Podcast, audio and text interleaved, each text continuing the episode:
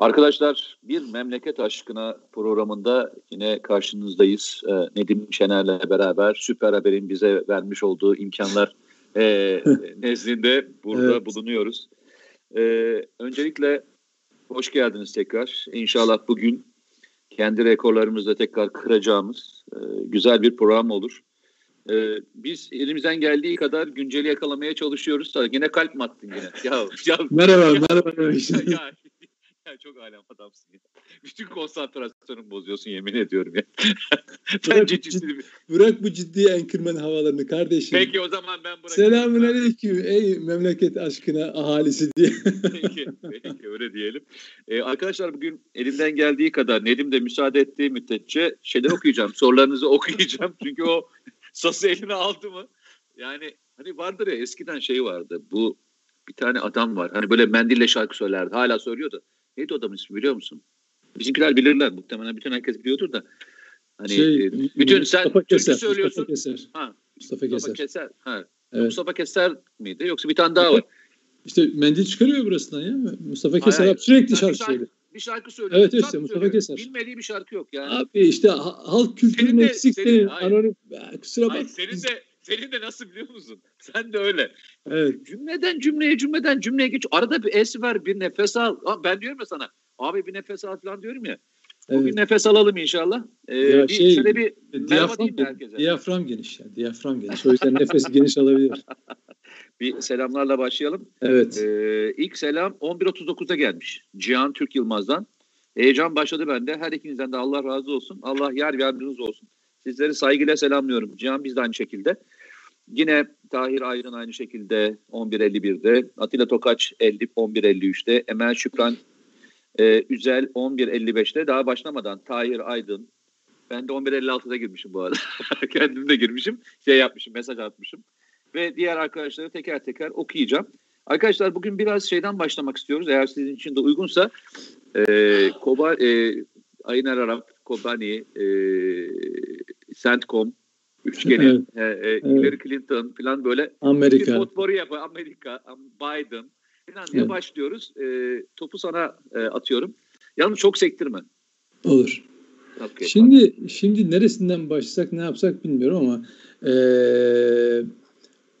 geçen hafta program sırasında da sen anlatmıştın zannederim. Bütün atamaların Biden yönetiminin bütün e, diplomasi dış dış ilişkilerle ilgili güvenlik e, atamalarının bütün uzmanlığı Orta Doğu, Suriye, Libya falan işte Başında da e, PKK e, yardakçısı McGurk olmak üzere e, bu ekibin e, ne yapacağı belli. Yani önümüzdeki 3 yıl, 4 yıl nasıl bir strateji izleyeceği belli.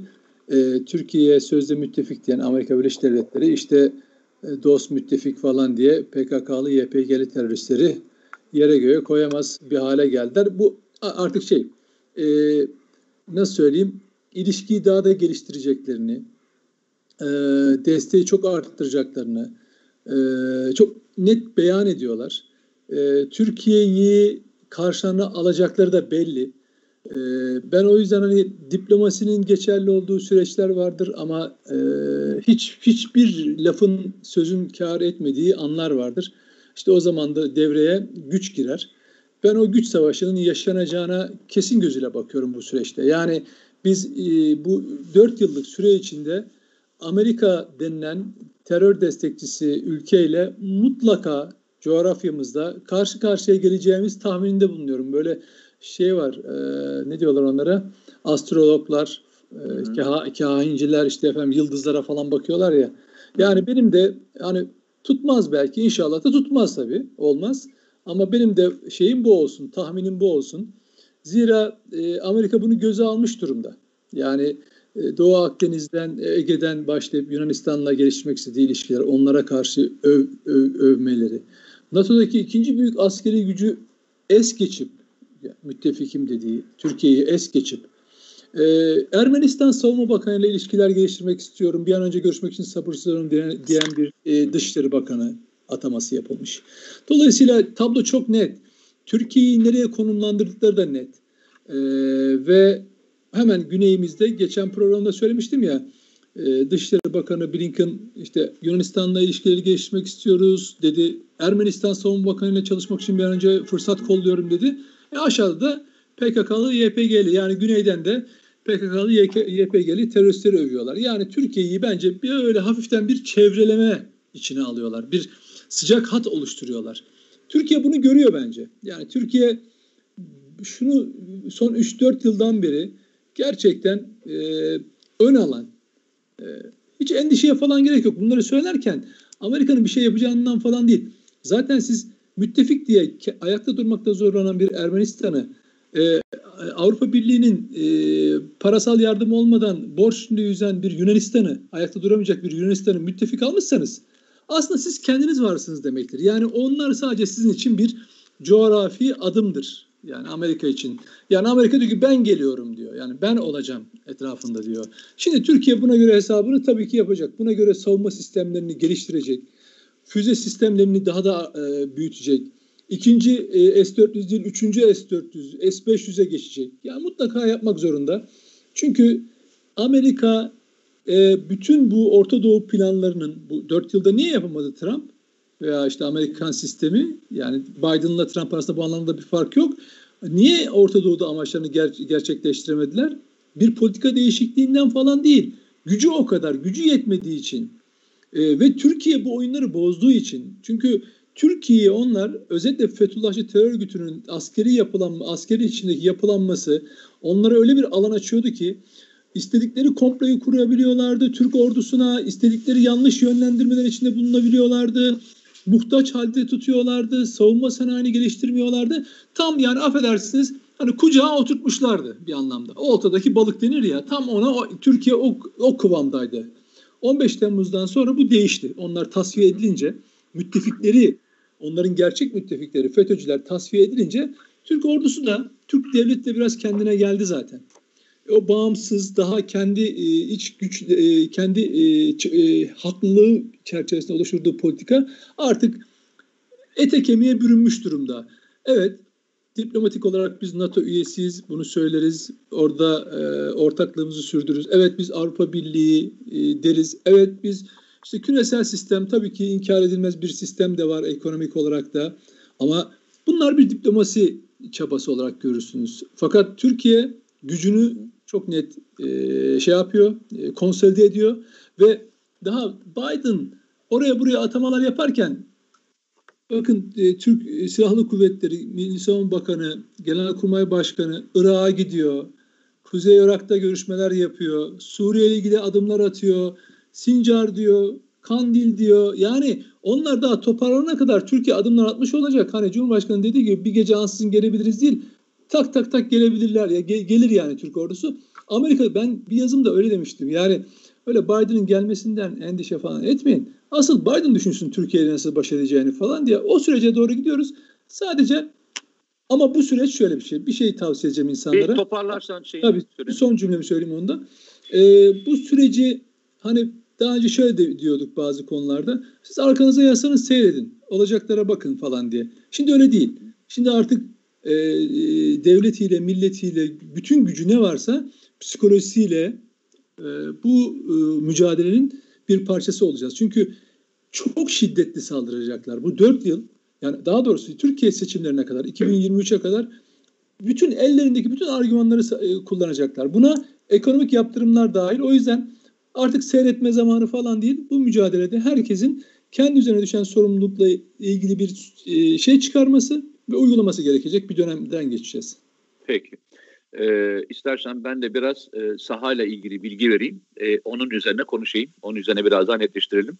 Çünkü birazdan Hillary Clinton e, ve Amerika neden CENTCOM bu kadar bu işin içinde girip e, bu olaya e, neredeyse duygusal bir e, yaklaşımla yaklaşıyor. Hatta Trump'ın sözünü neden dinlemiyor? E, yani bir başkan sözünü dinletemez mi şeye? Yani Amerika'da hani demokrasinin beşiği dediğimiz bir yerde biz Suriye'den çıkıyoruz dediğinde çıkartamaz mı? CENTCOM aynı gün başka bir şekilde sahaya inip Trump'ın dediğinin tersini yapabilir mi? Yani bu Amerikan sistemi içinde geçerli midir? Böyle e, olaylar var mıdır? E, aslında bu e, bunu bir tartışmak lazım evet. ve bunun üzerinden de konuşmak lazım. Şöyle söyleyeyim. Şimdi e, PYD dediğimiz örgüt şu anda zaman zaman tartışıyoruz. Diyoruz ki işte PYD terör örgütü diyoruz e, Amerika Birleşik Devletleri'nden yardım alıyor. Doğru mu? Böyle konuşuyoruz değil mi? Direkt. İşin, işin, işin özü bu değil mi? Peki. Direkt evet. E, Amerika e, sonunda yani sonuçta e, elin oğlu. Elin oğlu. Peki Türkiye'de PYD'yi e, seküler bir örgüt olarak gören, e, Türkiye'ye düşmanlık yapmayan, aslında konuşulabilecek e, diyen e, siyasi partiler yok mu? Ha, olmaz olur mu? Halkını korumaya çalışan bir e, silahlı güç falan diyen ya da ordu diyen. Seküler işte seküler tabii, diyor ya. Seküler. Tabii, tabii. Olmaz yani, olur mu? Özgür Suriye ordusuyla niye çalışıyorsunuz? Onlar radikal diyen ama PYD seküler onlarla çalışın diyen e, siyasi partiler ve bu siyasi partiler e, HDP dışında da partiler var. Yani ilginç bir süreç bu.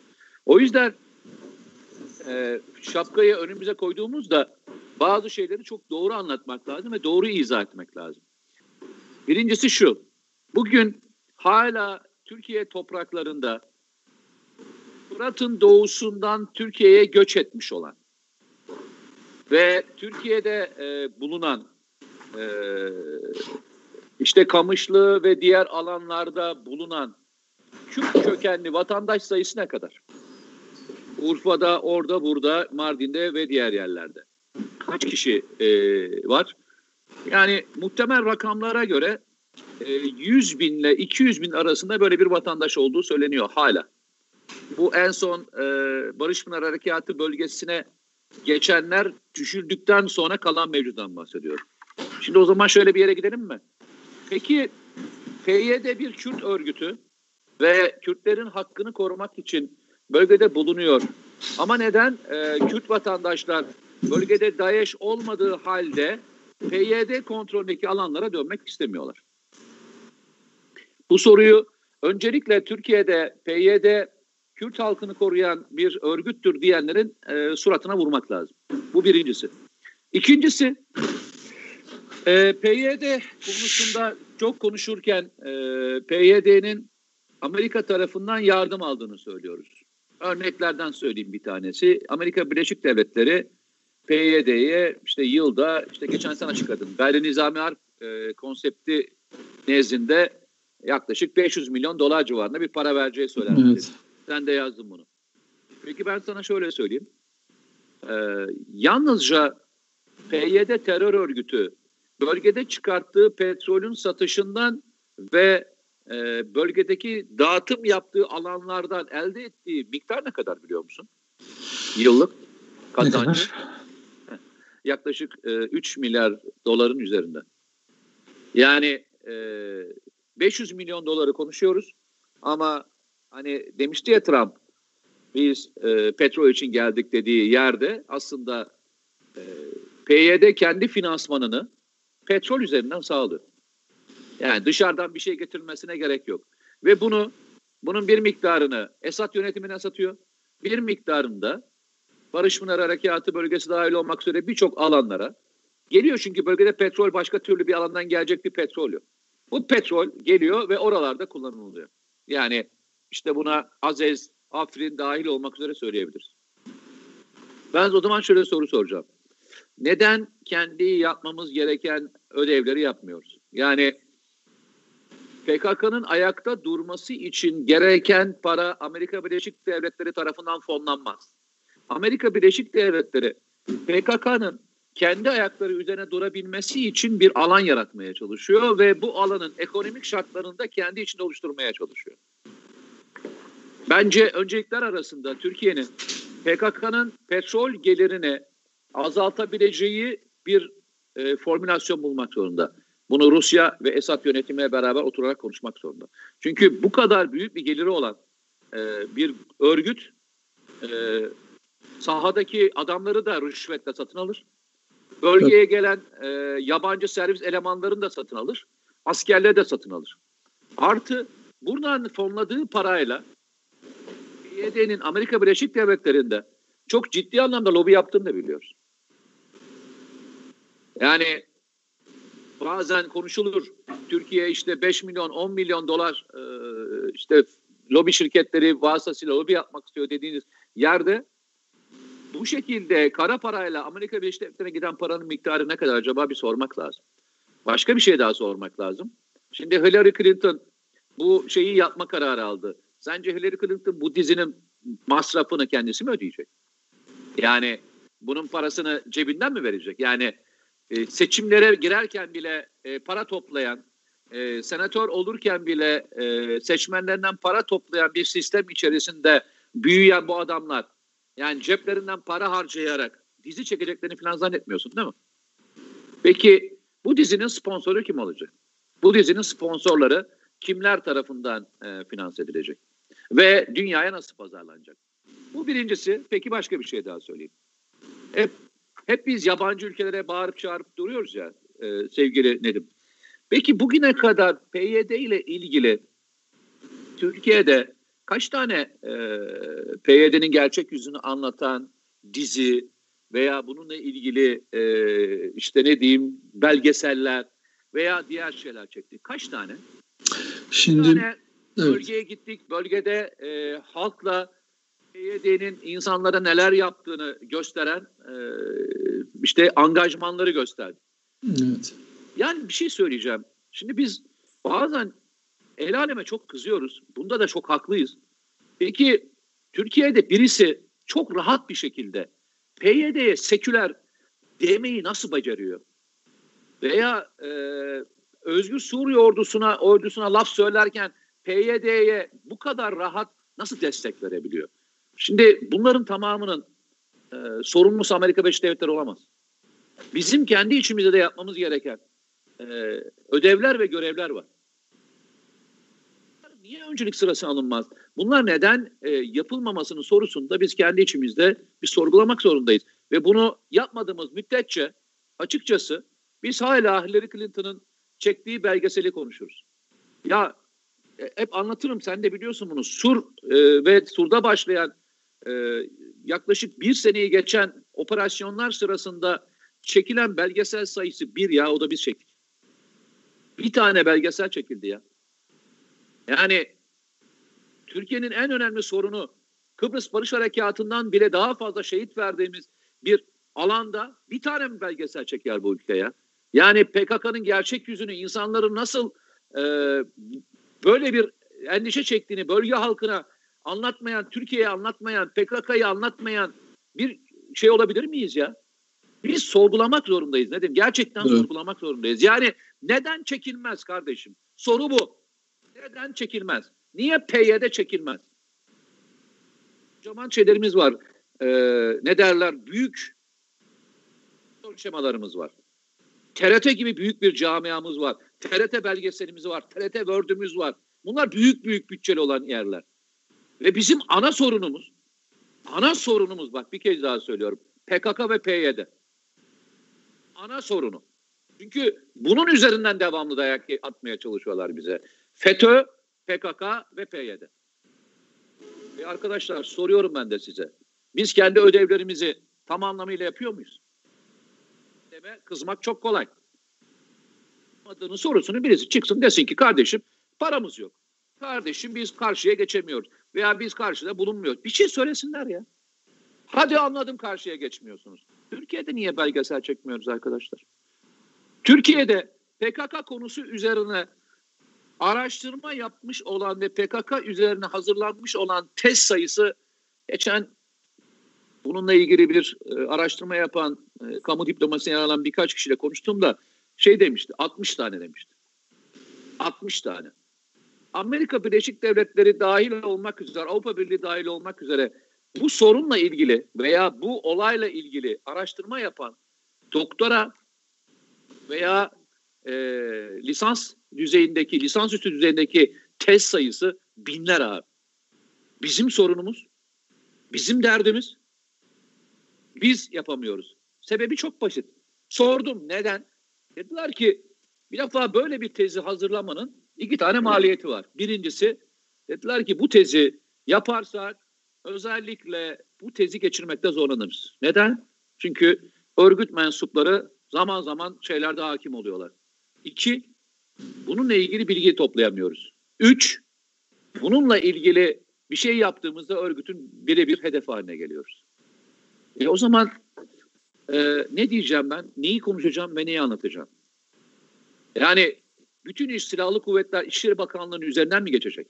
Bu işin propagandası, bu işin tanıtımı, bu işin anlatımı, bu işin insanlara aktarımı olmayacak mı? Yani hep dizi mi seyredeceğiz? Hep dizilerle mi bir şeyleri öğrenmeye çalışacağız? Veya diziler üzerinden mi mesajlarımızı vermeye çalışacağız? Verirsin oradan da verirsin. Ama alırsın bir arşivi, belgeyi kenara koyarsın. Ve bunu dünyaya tanıtırsın. Ee, biraz soru okumak istiyorum sen işte. Ondan sonra da tabii. kaldığın yerden devam ederiz diye söylüyorum. Evet arkadaşlar e, sorularınızı okuyorum. E, bir defa öncelikle şunu söyleyeyim. E, güzel duygularınız için hepinize teker teker teşekkür ediyorum arkadaşlar. E, evet yani HDP ve diğer konularda e, birçok konu e, söylüyorsunuz. Bununla ilgili e, mevzuları da anlatıyorsunuz. Arkadaşlar elinizden geldiği kadar ister Nedim olsun ister ben olayım. Yalnızca YouTube kanalında konuşmuyoruz. Arkadaşların bir tanesi şey demiş. Televizyon kanallarında bunu niye anlatmıyorsunuz demiş. Arkadaşlar e, biz televizyon kanallarında o kadar çok anlatıyoruz ki adımız şeye çıktı. E, kavgacıya çıktı. Yani karşımıza birisi e, Özsoy'la ilgili bir şey söylediğinde e, kavga ettiğim ben az 10 tane örnek hatırlıyorum. Peki ben de ben de size şunu soruyorum. Peki hepinize ben de şunu soruyorum. Peki arkadaşlar e, biz anlatıyoruz. Hedefteyiz. Yani ister PKK olsun ister FETÖ olsun diğer örgütlerin hedefindeyiz. Ben de size şunu soruyorum. Bize diyorsunuz da çıkıp anlatmıyorsunuz. Anlatanların hepsi söylemiş nerede anlattığımızı. Peki ben de şunu soruyorum. Onlar anlatıldığında televizyon kanallarına arayıp e, not bırakıyor musunuz? Veya o kanallara arayıp e, bunun nasıl yapıldığını yapıyor musunuz? Veya ilgili olan yerlere yapıyor musunuz? Yani vatandaşlık görevi anlamında yapmamız gerekenlerin hepsini yapıyor muyuz? Bunu şey için söylemiyorum. Bizi izleyen arkadaşlar için söylemiyorum. Çünkü onlar zaten bunun mücadelesini yapan fiili arkadaşlar. Zaman zaman çünkü bununla karşılaşıyoruz. Yani bu tür olaylarla karşılaşıyoruz. Bakın bizim görevimiz yalnızca doğru bildiğimizi anlatmak. Ama doğru bildiğimizin hayata geçebilmesi için sizlerin desteğine ihtiyacımız var. Sizin desteğiniz de tamamen şeyle ilgili, sahayla ilgili. Televizyon programları ve diğerleri. Şimdi şöyle bir şey var, çok ilginçtir. Televizyon kanallarının tamamı ne üzerine çalışıyor? Nedim de bilir. Rating üzerine çalışıyor. Doğru mu Nedim? Aynen. Şimdi bir konu konuşulacak. Örnek veriyorum, özel bir konu konuşulacak. Ve bu Türkiye'nin önemli konulardan bir tanesi. Ya bu önemli konu konuşulurken reytingi, reyting diğer kanallar atıyorum kavga ediyor ve lay lay lom yaparken beşte bu kanal yüzde birle direnemez arkadaşlar. Yani ne genel müdür kalır orada, ne patron kalır, ne de şirket kalır. öyle yaptı, öyle yaptığı için de cezalandırılır, işini kaybeder. Tehdit alır, faşist olur, e, yandaş olur, tamam mı? Onlarca şey alır.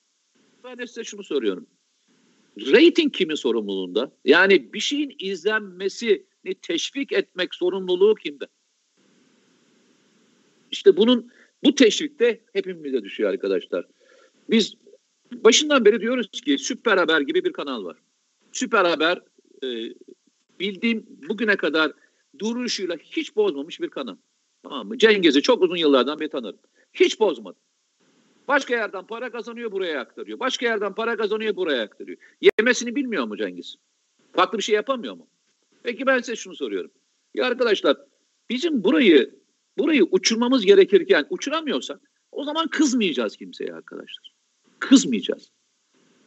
Hep diyoruz ya sayı dediğiniz şey azınlık veya çoğunluk sayısal bir kavram değildir birleşme ile ilgili bir kavramdır ve kim daha fazla birleşirse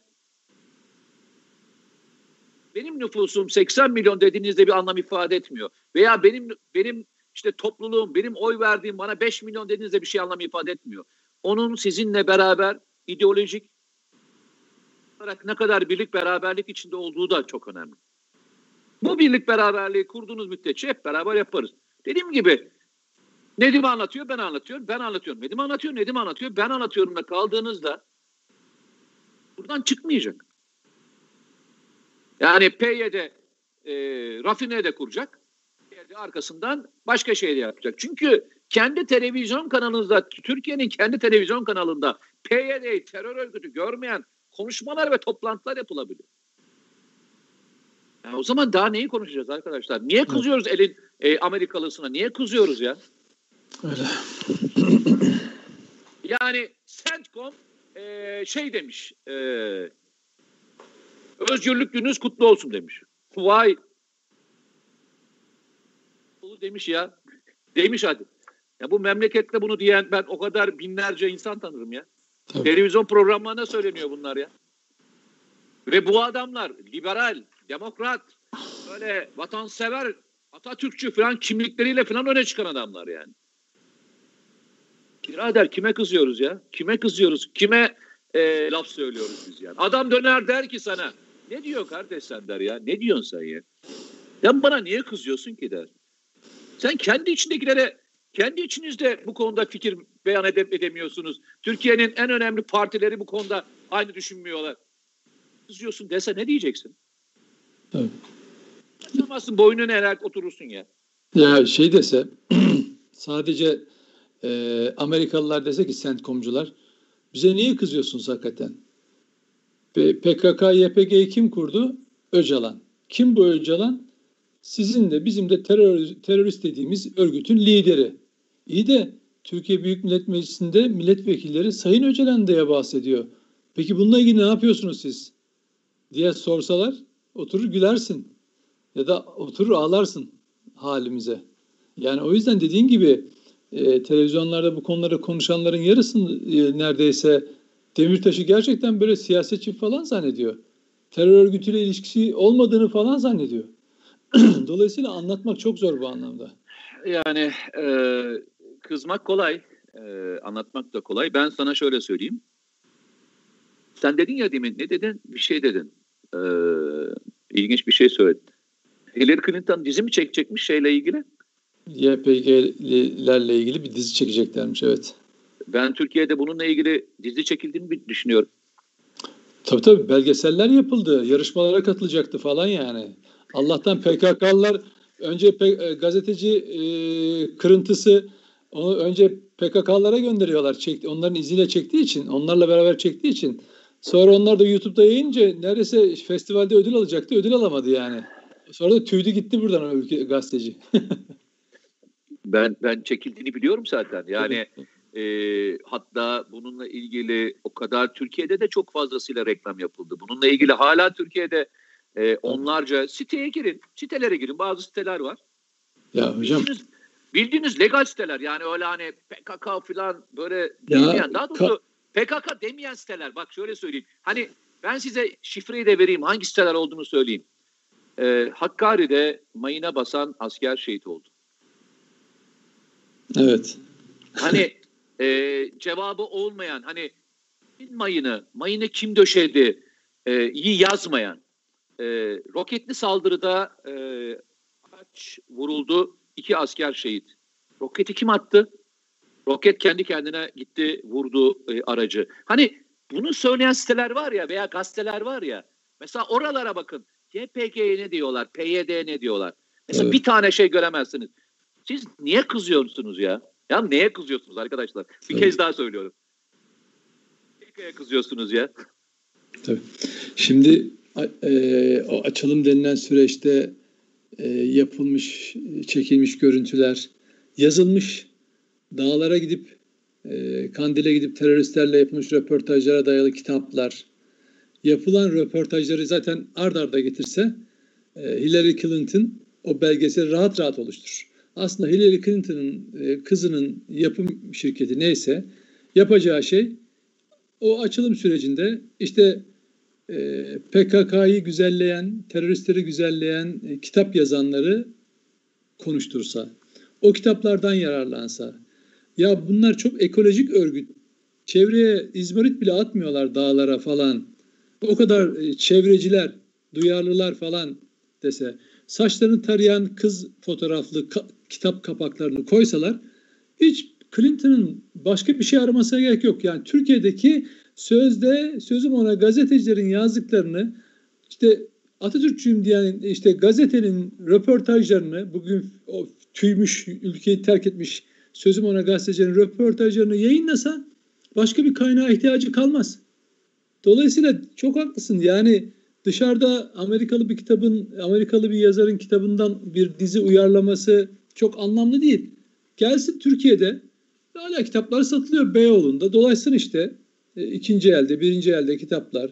Gazete arşivleri ortada. Yere İzmir'e atmayan e, gençlerin oluşturduğu ekolojik PKK örgütüyle ilgili röportajlar ortada. Örgüt elebaşlarıyla sözüm ona gazetecilik adı altında yapılan propaganda röportajları ortada. Onları yayınlasalar yemin ediyorum var ya büyük iş yapmış olurlar. Yani o dönemi o PKK, YPG Ve ben sana bir şey söyleyeyim mi? Türkiye'deki ee, Türkiye'de Ay, alıntıyı da Türkiye'deki siyasetçiler, Türkiye'deki gazeteciler, Türkiye'deki tabii, aydınlar aynen. diye falan da koysa ağzını tabii. açıp kimse konuşamaz da. Tabii yani. tabii tabii ya. ya mesela Kılıçdaroğlu şey var ya ya YPG niye terör örgütü olsun ki ha, halkını korumaya çalışan bir şey güç diye şey var adamın e, işte Selin Sayak Böke'nin e, biz onu terör örgütü olarak görmüyoruz elimizde de, delilimiz yok falan filan sözlerini al tak tak tak koy Hillary Clinton'ın başka malzeme aramasına gerek yok. Türkiye'de PKK yardakçısı, yardakçılığı yapmış, hala yapmaya çalışan, sözüm onun liberal, liberal solcu gibi e, şeyleri olan, kendine solcu süsü de veren PKK, propagandistleri var. Onlardan yararlansınlar, arşivlerden, kitaplardan. Clinton'ın başka malzeme arasına gerek kalmaz gerçekten. Hatırlıyor musun? Ee, bu DAEŞ'liler Ayn Arab'a doğru gittiklerinde ve orada çatışmalar başladıklarında aslında bildiğin orası bir e, şey şehri değil. Yani hani Kürtlerin yoğun yaşadığı bir e, yer değil etnik olarak. E, daha uzakta yaşıyorlar. Ama orası orada çatışmalar başladığında tam yanlış hatırlamıyorsam Suruc'un karşısına geliyordu galiba. Suruc'un tam karşısındaki bir yerdi. O olaylar başladığında burada bir hikaye yazıyorlar. Arşivde duruyor. Ve bu hikaye Bakın dedim önümüzdeki dönemde başka bir şeye başlayacak. Başka bir yere doğru evrilecek bu. Çünkü e, yaşanan sürecin içerisinde sana bazı rakamlar söyleyeceğim. Çok ilginç rakamlar bunlar. DAEŞ biliyorsun e, şeye girdi. Alana girmişti. Ve alana girdiği andan itibaren de e, DAEŞ'le ilgili bir koalisyon oluşmuştu hatırlarsan. DAEŞ koalisyonu 40 ülke hmm. gelmişti. Hı hı. Bu 40 ülkenin hava kuvvetleri de vardı. Yani işte e, silahlı insansız hava araçları dahil olmak üzere işte F-15'ler, F-16'lar her şey var. Birçok ülkeden de buraya e, ekipmanlar gelmişti. Sana şöyle söyleyeyim. Kobani diye bu bahsettikleri Liberation Day hani orada da diyor ya adam size verdiğimiz hava desteğiyle hava harekatının toplam büyüklüğünü sana bir örnekle anlatayım öyle anla. Irak Savaşı'nda 2004'teki Irak Savaşı'ndan daha büyük hava harekatı yapıldı. Bir daha tekrarlayayım mı? Irak Savaşı vardı yani. Evet, evet. Peki. 2003'teki hava harekatından daha büyük bir hava harekatı yalnızca o coğrafya yapıldı. Arkasından zaman geçti sınırımıza yakın bir yere gelmişlerdi hatırlarsan. E, DAEŞ'liler. E, kilisle falan şey atıyorlardı devamlı. E, saldırıyorlardı. Topçu ve roketlerle. Hatta bir kısmını Gaziantep'te atmaya başlamışlardı. O sırada DAEŞ koalisyonuna e, Türkiye şey söylüyor. Yani e, burada DAEŞ'te unsurlar var. Haydi galiba. Dabıktalardı. E, vur, vurmak, vuracak mısınız? Abi vurmadılar biliyor musun? vurmadılar biliyor musun? Bak e, buraya yapılan hava harekatı en büyük hava harekatıydı. Dabık'ta adamların yeri belliydi. Elbap'ta yerleri belliydi. Ve adamları vurmadılar biliyor musun? Yani Türkiye'ye hava harekatı Hı. yaptılar. Şey topçu atışları yapıyorlardı ve vurmuyorlardı. Sana ben sana şunu söyleyeyim. O gün de konuştuğumuz mevzu buydu. Burada bir hikaye yazılacak ve bu hikayenin üzerine konuşacaklar. Evet. Hatırlıyor musun? Trump daha sonra bunları deşifre etti aslında. Dedi ki siz ne konuşuyorsunuz dedi ya. Benim önüme gelen raporlardan ben okuyorum. Muhtemelen CIA'nin raporları geldi muhtemelen. CENTCOM'un değil, CIA'nin raporları geldi. Biz dedi hava harekatı desteğini çeksek siz dedi 10 dakika duramazsınız dedi PYD'ler. Hatırlıyor musun? Evet. Hatırlıyor musun bu lafı? Tabii. tabii. Şimdi ama CENTCOM ne diyor? Sizinle beraber ortak mücadelemiz diyor. Bak istenen bir hikaye var orada. Ama bu hikayenin gerçek olmadığını biz nerede anladık? PYD e, Barış Harekatı bölgesinde 6 günde bütün coğrafyayı terk etti. ÖSO karşısında 10 dakika tutunamadı. Ne hava harekatı desteği aldı ne başka bir şey. Yalnızca ÖSO'nun karşısında tutunamadılar. Bırak DAEŞ'in karşısında. DAEŞ'i daha büyütüyorlar ya. Tabii. Daha güçlü bir örgüt diye tanıtıyorlar evet. dünyaya. ÖSO 6 günde Barış Harekatı bölgesinde silip attı. Ondan sonra dedi zaten şey Trump. Siz dedi büyük bir şeysiniz. Hani boş, boşsunuz. Hikaye orada başlıyor. Şimdi aynı hikayeyi bu sefer efsaneye dönüştürmeye çalışan Aynen. bir grupla karşı karşı. Yeni bir hikaye yazıyorlar. Çok haklısın. Yeni bir hikaye yazıyor. O yüzden hatırlatıyorlar. Ama işte toplum bilmiyor. Topluma bunu anlatmak lazım. Bugün hava harekatlarının toplam büyüklüğünün Irak harekatından daha büyük olduğunu söylemek lazım. Maliyetini hesaplamak lazım. Ne özelliği vardı? Bir kasabanın ne özelliği vardı? Bütün alanı bütün alanı yıkmasına müsaade ettiğiniz DAEŞ için yerde sıkışmış olan yerin özelliği neydi? Hikayeye ihtiyaç vardı. PYD gibi bir örgütü dünyaya DAEŞ karşısında direnen bir örgüt olarak göstermeye ihtiyaçları vardı. Ki o zamana kadar en fazla DAEŞ'e direnen örgüt de şeydi, ÖSO'ydu. DAEŞ'e ilk direnen örgüt de ÖSO'ydu ve ÖSO'ya saldırmıştı ilk önce DAEŞ. O ana kadar da sahada çatışmalarda en fazla şehit ve yaralı veren kişi grubu da ÖSO'ydu. Ama ÖSO hiç tanıtılmadı. ÖSO çünkü radikal bir grup. DAEŞ'in yanında ama alan açıp ÖSO'yu süpürüp yerine PYD gelen örgüt şey ama burada DAEŞ karşıtı. Bu hikayeyi Türkiye'de kaç kişi biliyor? Bilmiyoruz. Ondan sonra da kızıyoruz abi. Tabii. Kızıyoruz. Tabii Senin yani şey e, e, biraz ya, daha orada orada şimdi mesela bu konuda bizi bu kadar e, yani sen tabii e, mesleğin gereği de canlı birebir çok şey yaşadın ama bizim gibi e, olaylara dışarıdan bakan yurttaşlar sıradan e, bu olaylarla ilgili bir, basından aldığı bilgilerle duyarlılık sahibi olan insanları e, e, bakarsan e, bir kuşak var ki son ne diyelim 15-20 yıl belki biraz daha yani 2000'lerin başı diyelim. Den bu tarafa yaşanan süreçlerle ilgili e, analiz yapma imkanı yok. Çünkü bilgi sahibi de değil. Ben özellikle e, bazen yazılarımda ta 1980'lerden e, ele alarak PKK'nın Kürtlere yönelik, e, güvenlik güçlerine yönelik e, saldırılarını böyle istatistik olarak veriyorum. Olayları hatırlatmaya çalışıyorum. Bunları hep bilinçli yapıyorum.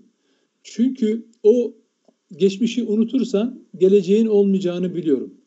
Zaten Türkiye'nin şu an yaşadığı e, bu konuda deminden bahsettin ya rahatlıkla çıkıp birilerinin ekranlarda Selahattin Demirtaş'tan bahsedebilmesi, onu yere göğe koyamaması, siyasetçi diye güzellemesi bundan kaynaklanıyor. Eskiden böyle bir şey yoktu.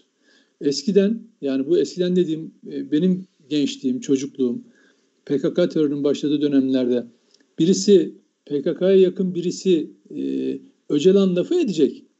İnsan içine çıkamazdı bu ülkede. Şimdi öyle değil. Şimdi ben e, yerel seçimler sürecinde hatırlarsan Habertürk kanalında ilk o akşam da söylemiştim. Öncesinde de eleştirmiştim. İstanbul'da e, Büyükşehir Belediye Başkanlığı seçiminde PKK'lı YPG'liler müdahil oluyorlardı ya. Resul Hazat'ından Murat Karayalan'la e, İmamoğlu, CHP adlarını düş en çok ondan bahsediyorlar. HDP'den bile değil. Desteklemek gerektiğini, şöyle şöyle böyle falan diye bir şeyler söylüyor.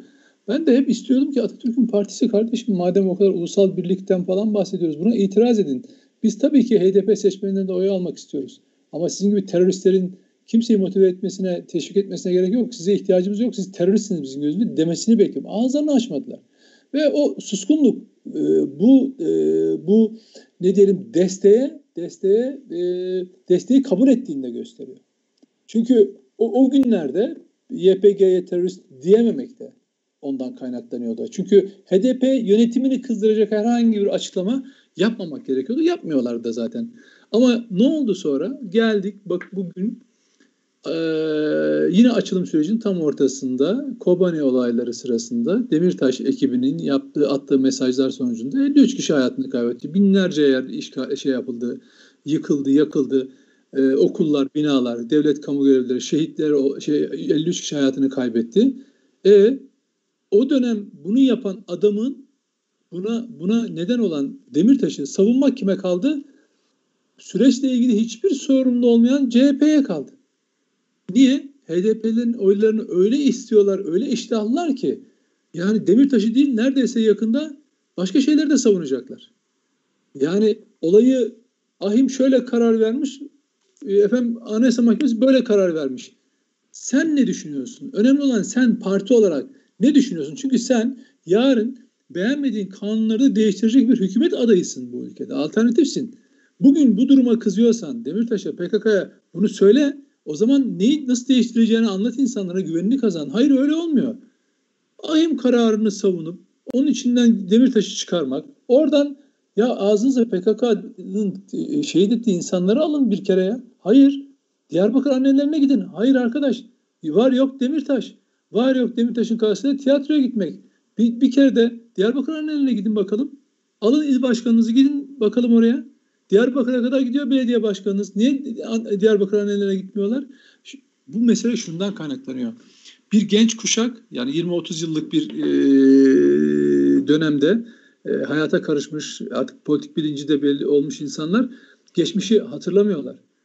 Hamile kadınları nasıl yaktık, yakarak öldürdüklerini PKK'nın hem de e, Diyarbakır'ın köylerinde, Muş, Bingöl köylerinde yak, yakarak öldüğünü bir, unutmuş insanlar. Ben insanlara hani politik bağlamda bir, e, bir itiraz e, etsin etmesin bunu beklemiyorum. Ben neyi istiyorum? İnsan olarak.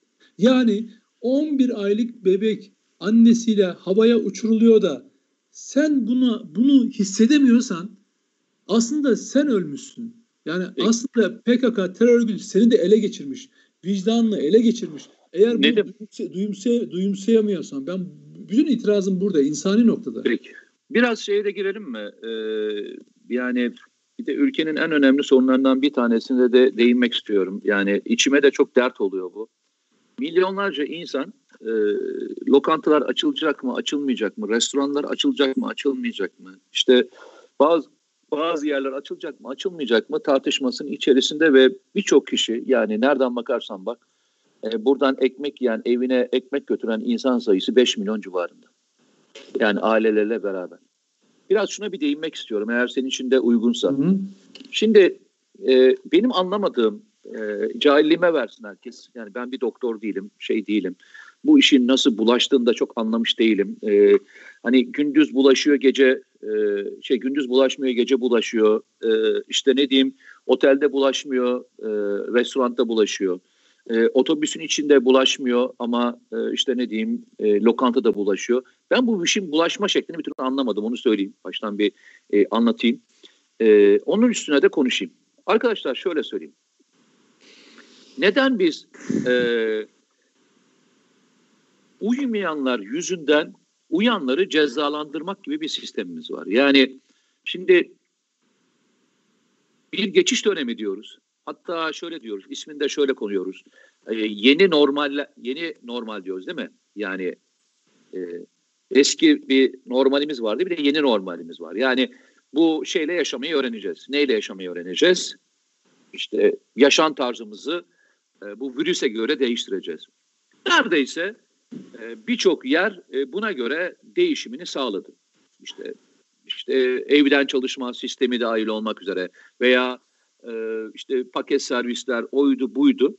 Ama bu ülkede de hizmet sektörü denen bir sektör var. Ve bu hizmet sektörü e, yaklaşık bir seneden beri de bu yeni normalin kendileri için nasıl olacağı konusunda beklenti içindeler. Yani bir yerin paket servisiyle ayakta kalması mümkün değil. Çünkü orada onlarca garson çalışıyor. Yani garsonların olduğu bir yerden bahsediyoruz. Veya ne diyeyim e, işte restoranlar, sanatçılar ve diğerleriyle ilgili onlarca şey var.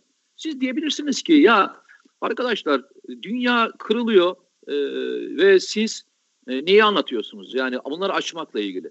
Arkadaşlar bununla ilgili de bir tedbir alınabilir. Yani bu tartışmaya açılması gereken bir şey olduğunu düşünüyorum ben. Yani bir yere yüzde elli şeyle de yapabilirsiniz. Ben şimdi metrobüsleri görüyorum. Sabahleyin insanlar işe gidiyorlar. Metrobüs tıka, tıka pasa. Metroya biniyorsun sen de e, değil mi şey Nedim? Metro evet. e, tıka pasa öyle değil mi? İnsanlar üst üste. Yanlış mı söylüyorum? Veya işte herhangi bir yere gidiyorsun üst üste gidiyorsun. Şimdi buraya giderken buraya giderken de işe gidiyorsun.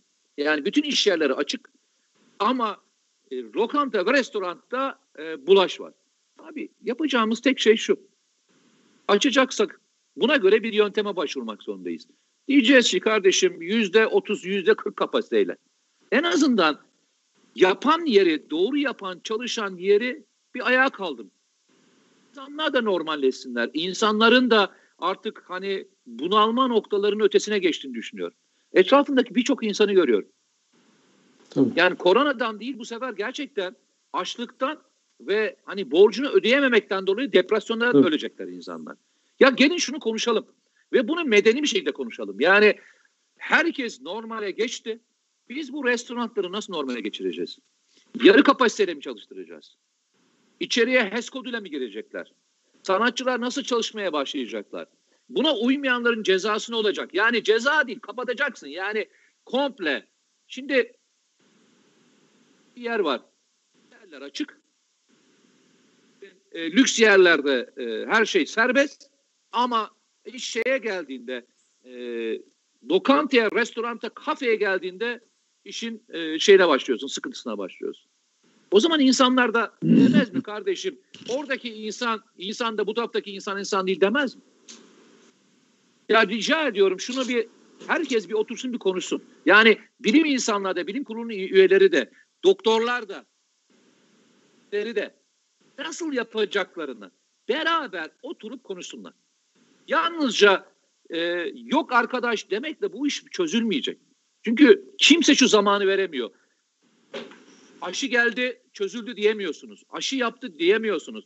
Ve insanlara verdiğiniz bin lirayla, bin iki yüz lirayla hiç kimse evini geçindiremez arkadaşlar. Ev kirasını ödeyemez, çocuklarını okula gönderemez veya çocuklarıyla ilgili hayatlarını sürdüremezler. Rica ediyorum şu nasıl yapılacaksa beraber yapın ya. Bir gelin beraber konuşun. Hiç kimse birbirine öfke yapmadan yani niye bunu talep ediyorsunuz demeden bütün insanlar bir araya gelsinler şu işi bir normallerine nasıl döndüreceklerini bir tartışsınlar. Yapacaklarsa da en ağır cezayı da koysunlar içine. Valla alo alo diyorum. Alo duyuyorum. duyuyor musunuz ha, beni? Buyur. Duyuyorum duyuyorum ben seni. Şimdi e, bu izolasyon uygulandığı sürece yani mesafe e, e, uygulandığı sürece hastalığın yaygınlaşması önlenebiliyor. Şu anda hastalıkla ilgili aşı sadece e, koruyucu, tedavi edici falan da değil. Fakat e, işte aşı geldi, işte sağlık çalışanlardan başlandı vurulmaya. E, bunun haberinin duyulması bile ciddi bir gevşeme yarattı insanlarda. Ben bunu sokaklarda da görebiliyorum. Rakamlarda yansımış durumda. Göreli olarak vefatlarda kısmen azalma olsa da hasta hastalığa yakalananların sayısı artabiliyor. Bunlar bunlar hani e, çok, çok, çok te, ama hastanelerin iş yoğunluğunu arttırıyor. Şimdi tamam. ben olabildiği kadar hani metrobüs kullanıyor musun? Yani olabildiği kadar çıkmıyorum. Biliyorsun sen de zaten. Çok acil olursa gazeteye gidiyorum veya işte yayınlara gidiyorum ama onun dışında dışarıda pek olmuyorum. Neden? Çünkü bulaşmaktan ve bulaştırmaktan, bulaş, bende varsa bulaştırmaktan başkasından da kapıp eve getirip bulaştırmaktan korkarım. Yani o yüzden tamam. olabildiğince kısıtlıyorum. Ee, şimdi bu restoranların açık olduğu dönemlerde bunu bütün taraflar suistimal ettiler. Hiç kimse o kurallara uymadı ve anlaşıldı ki ben şunu anladım Mete. Dünyada dünyada senin de sorumluluğunu hisseden insanlar var. Bir de bunu hiç hissetmeyen insanlar var. Bak bunu hiç ülke ayrımı yapmadan söylüyorum. Zira İngiltere'de de işte bak 100 bin vefatı geçmiş. Yani 100 bin vefatı geçmiş. Amerika daha kötü. 300 binlere gidiyor neredeyse. Şimdi burada olabildiği kadar kontrollü gidiyor. Restoranlar, kafeler açıldığı zaman şeyin garantisini kimseye veremiyor. İşletme sahipleri de veremiyor. Yapamıyor. Halledemiyorlar. O yakın olma mesafe mesafeleri ayarlayamıyorlar ve hastalık hızla yaygınlaşıyor ve onun ucu falan kalmıyor. Kaldı ki şöyle düşünsene e, sadece Uludağ meselesiyle ilgili değil. Antep'te, Manisa'da, Balıkesir'de, İstanbul'da, Esenyurt'ta bir yerlerde adamlar apartman dairesinde kağıt oynuyorlar, kumar oynuyorlar ya bir araya geliyor. Ya da bak bunlar normal sıradan insanlar. Öyle şey değil hani böyle ahım şahım insanlar. Ya da affedersin adam ufacık bir daireyi pavyona çeviriyor ya. Yani arkadaş anlıyorum ki bu adam hayatı boyunca ne bu ülkeye, ne ailesine, ne çevresine hiç kimseye sorumluluk duygusu olan bir insan değil. Bu hastalık İyi eğer... de hesap vermeyecek adam yüzünden hesap verecek insanları niye cezalandırıyoruz Nedim? Ben de onu söylüyorum. Ben şunu söylüyorum hocam. Mesela ben ben bu konuda en çok e, üzüldüğüm şey hizmet yani bu e, kafe restoranlarda garson arkadaşlar var ya hizmet eden arkadaşlar evet. onların mağduriyeti çok beni sıkıyor canıma. Görüyorum. Abi iş, yer, iş o, en çok onlarla sohbet ediyorum. söyleyeyim. Kiralar Tamam. Kira ödemeye devam tamam. ediyorlar. Sen Görüyorum. şey diyebiliyor musun? Kira kira istemiyorum diye bir tane ev sahibi var mı? Yok, hayır yok işte. Şunu söylemeye çalışıyorum. Bunu aç, bunu bak şöyle. Ben açılmasın falan ya da kontrollü bir şekilde yapılmasın de, demiyorum. Yanlış anlama. Ama söylemek istediğim şey şu. Öyle bir sorumsuz güruh var ki açtığın an ertesi gün bunu suistimal edip hasta sağlık sistemini pat. Bu sefer neye üzülüyoruz? Kardeşim çıkmayın dışarıya bak doktorların iş yükü arttı. Doktorlar ölmeye başladı diyoruz. Peki şey ne? Nasıl halledeceğiz? Şey çok kolay. Yani bir yönlü olarak sadece bir, bir değişkeni esas alıp onu açalım kardeşim. Açalım. Peki açtık. Orası dejenere, dejenere olduğunda, suistimal edildiğinde, hastanelerde insanlar yığıldığında hemşire evine gidemiyor, doktor evine gidemiyor. Adamlar görevini yaparken şehit oluyor ya. hayatını yani seni tedavi etmeye çalışırken nefesini alamıyor ve insanlar ölüyor ve sen ben mesafeye dikkat etmediğimiz için izolasyona, temizlik şartlarına dikkat etmedi etmiyor kardeşim. Etmiyor. Ben şunu anlamıyorum. Bak bu hani şunu demeyeceğim asla. Almanlar çok disiplinli. Hayır. Alman Almanya'da 1500 bini 1500'ü geçti günlük vefat sayısı. Ben şunu anladım. Biz insanoğlunun içinde gerçekten karşısındakini düşünen bir e, genetik formatı olan insanlar var. Bir de hiç düşünmeyen, bunu olabildiği kadar e, laçka bir şekilde yaşayan ne yani şöyle düşün. Ben ha, e, şu anda kendimi hani sakınmaya çalışan, ailesi için de sakınmaya çalışan bir adam olarak e, dediğin restoran, kafeler için üzülürken o adam gidip orada hastalığı alıyor, yayıyor, gidiyor bir başka restoranda da yayıyor, orada da yayıyor, oradan da alıyor. Hiçbir şey düşünmüyor. Ve onun bütün maliyetini bırak ekonomisini falan hastalığının tedavisinin maliyetini falan bunun sosyal maliyetini götürüp hastanede doktorları hasta ediyor ve onları öldürüyor hocam. Yani bak meselemiz ne biliyor musun? Hani daha bakanlık daha işin ilk başında 14 kural açıkladı ve ben ilk yazım 15. kural neymiş? Kurala uymak. Arkadaş bu 14 kurala kuralı açıkladık. Ama esas olan bunlara uymuyorsak yani kurallara uyma kuralına uymuyorsak bu iş biter. Öyle oldu. Bugün 20, 20 bin civarında 20-25 bin civarında vefatımız nasıl gerçekleşti? Nasıl yaşandı? O insanlar nasıl hayatını kaybetti? Birinden aldı, dışarıda dolaştı, eve getirdi. Evdeki insan hasta oldu, götürdüler, vefat etti. Ne değerli insanlar, ne ne yaşaması gereken, bak, yaşayacak, gelecekleri nedir, olan çok insanlar nedir? vefat etti ya. Bak sana tek bir şey söyleyeyim. Bak sana tek bir şey söylüyorum. Koca koca fabrikalar, Tamam mı? Koca koca fabrikalar çalışıyor. Ve her biri sistemini kendisi kurdu. Ve e, bu sistemin ayakta tutabilmesi için de e, sistem e, kendi içinde işletiyorlar. Doğru mu? Türkiye ihracatından vazgeçti mi? Yok. Devam ediyor. Doğru mu? Devam ediyor. Şimdi e, fabrikalar kurarken kendi sorumluluğun üzerine aldı. O zaman aynı şeyi yapmak zorundayız diyorum ben de. Bu işi doğru yapan insanlar var. Ben e, geçen bir fabrikaya gittim.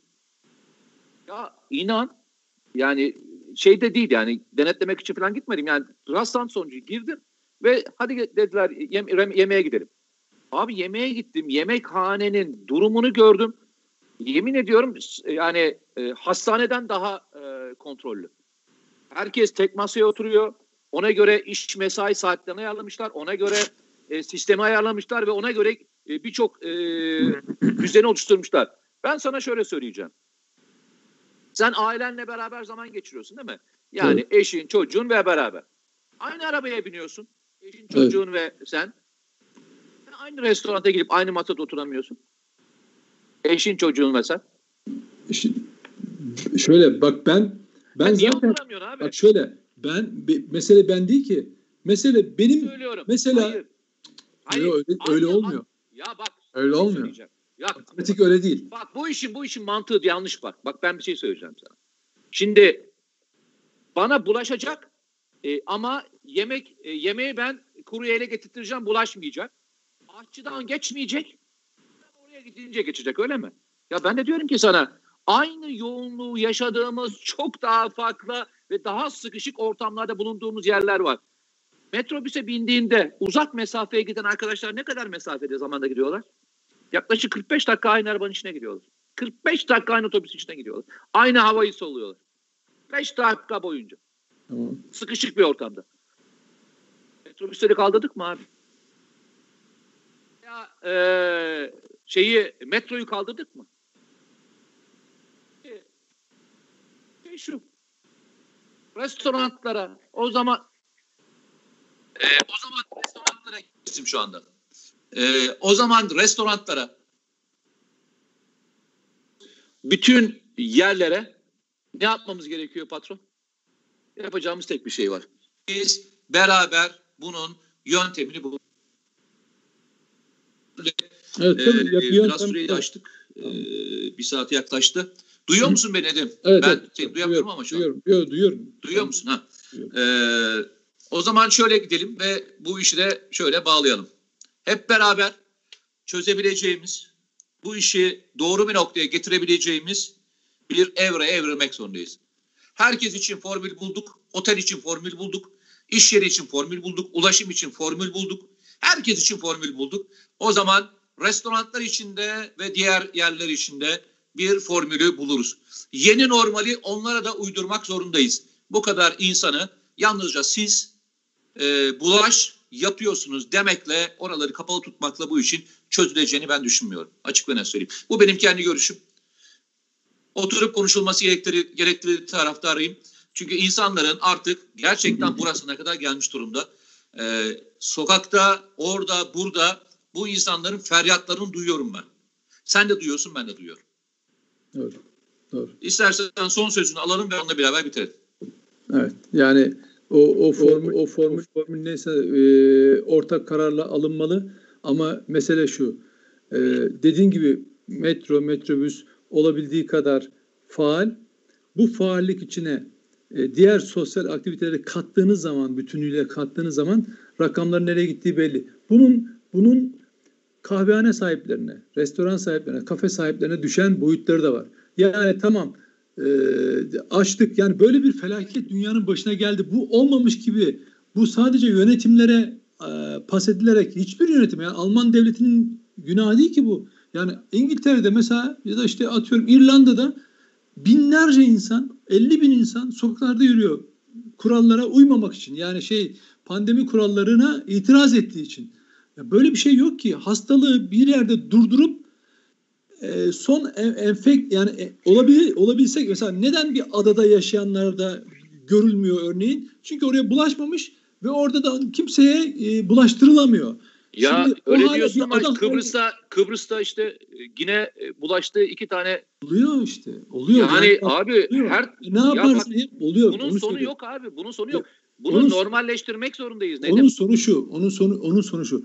Bu mesela yani bu hastalığı şeyin sistemin dışına çıkarana kadar, ülkenin dışına yani çünkü tedavisi yok henüz daha.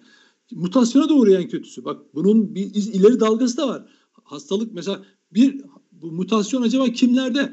Hasta olmuş kişiler bir daha hasta olduğunda mı oluyor yoksa ilk defa hasta olanlara mı mutasyon e, geçiriyor da virüs daha, çok çok daha hızlı öldürücü hale geliyor. İngiltere'nin çaresizliği şu bu ve bak Oxford bu konuda aşıyı ilk bulanlardan bir tanesi ama şimdi çaresizce daha çok kapanmayı, daha çok şeyi getirmeye çalışıyor. Ben anlıyorum senin ne dediğini. Ben de sana iştirak ediyorum. Ama bak bu bu mücadelede bir kişinin dahi en böyle yani en üst noktadan en aşağı kim varsa toplumun şeye kadar, çocuklara, gençlere kadar herkes bu sorumluluğu, bu idraka varmadan bu hastalıkla mücadele edemezsin. Bunda şöyle bir şey yok. Ben me- mesela Mete asker. Abi PKK ile orada mücadele ediliyor. Aa, gitsin orada ya yapsın işte askerler de alsınlar. Biz de vergilerimize silah alsınlar falan filan. Bu öyle bir şey değil. Bu kapımızda arkadaş. Bak benim apartman karşı dairemde hastaydı ee, komşum. Hemen yanımda hemen yani ne iki metre. Kapıdan çıktı yani çıkmadan maskemi takıyorum. Girerken takıyorum ama hastaydı. İhtiyacı var mı yok mu diye soruyoruz falan filan. Anlatabiliyor muyum? Şimdi onu oradan ben onu aldığımı eve getirdiğim zaman buradan alan kişi öbür tarafa götürecek. Peki burada sorumluluk kimde? Demek ki bizde, hepimizde. Devlette, devlette olduğu gibi e, efendim vatandaşta, işletme sahiplerinde de bunun dikkate alınması lazım. Yoksa şu çok kolay. Açalım kardeşim. Evet açarsın. iki hafta sonra öyle bir kapatırsın ki bu sefer hastanelerin önünde yer bulamaz. Üstadım, e, üstadım bu işin çözümü şu. Hep beraber yapacaksak o zaman bu işin paylaşımını da hep beraber yapmak zorundayız. Yani işin yalnızca sağlık kısmı yok, işin bir de maddi kısmı var. Ben de Tamam. soru soruyorum. O zaman diyeceğiz ki kardeşim e, biz pandemi döneminde kapattık. Bu bir e, şeydir. e, kimse kira ödemeyecek. Diyebiliyor musun? Tamam ya onu onu Ya diyebiliyor musun abi? Onları onları düşüneceğiz. Onların üzerine görüşmek lazım. Onlar üzerine Yani lazım. diyemiyorsun. Tabii. Diyorsun ki kardeşim ben kapattım. Ee, şeyle idare et. Ne derler ona? Ee, bu sistemle idare et. Yani paket servisi idare et. Yok abi paket servisiyle hiçbir şirket şeyin ayakta durması şansı yok. Yok. Yani kazanan şirketler e, bunun şeyini yapan şirketler. Yani kazananlar belli. Esnaf kazanmıyor ki. Paket servisinden oturuyor oturacak orada hizmet verecek, orada sistemi döndürecek. Şunu yapamıyorsun ki dükkanı kapatıp eve taşıyıp evden ekmek ye- yemek yapmıyorsun ki. O dükkan hala orada duruyor Evet. ve o dükkanın kirası işletme giderinin neredeyse yüzde kırkı. Yüzde kırkı. Evet. Yani hep beraber bu işi çözeceğiz. Yani bu iş e, bu işin yalnızca bir kez daha söylüyorum pandemi süreci yalnızca e, insanların şeyini etkilemedi. E, sağlığını etkilemedi. İnan ekonomik olarak da e, toplumsal olarak da e, çok yorucu bir e, süreç. E, bizler yine e, Allah'a şükür hani çabalıyoruz, mücadele ediyoruz ama gerçekten söylüyorum etrafındaki insanların e, can e, haykırışlarını gördükçe e, yani kahroluyorum ya gerçekten kahroluyorum yani. Yani Uludağ'daki bir faaliyet e, faaliyetin bu şekilde yaşanmış olmasını düşünsene sen iş yeri sahibisin ve kiranı ödeyemiyorsun ve o görüntüyü görüyorsun ve evde oturuyorsun. Evet. Ya, çok zor ya çok zor. Arkadaşlar kendinize iyi bakın. Biz konuşmaya devam edeceğiz. Biz anlatmaya devam edeceğiz. Ee, inşallah bu konu hakkında bilim kurulu üyeleri, e, doktorlar, e, işverenler, bu işten esnaf odaları bir araya gelirler ve hep beraber bu işi nasıl çözeceklerini yaparlar. Yeni normale restoranları da, kafeleri de, diğer bütün işletmeleri de nasıl açacağımızı hep beraber görürüz inşallah. Kendinize iyi bakın. Allah'a emanet olun. Bu hafta ne zaman olur bilemiyoruz. Yani yarın mı, cuma günü mü? Ee, ikinci yayın ne zaman yaparız? Konuşur, e, tekrar size duyurumuzu yaparız arkadaşlar Twitter Evet. üzerinden. Kendinize iyi bakın. Allah'a emanet olun. Görüşürüz. Teşekkür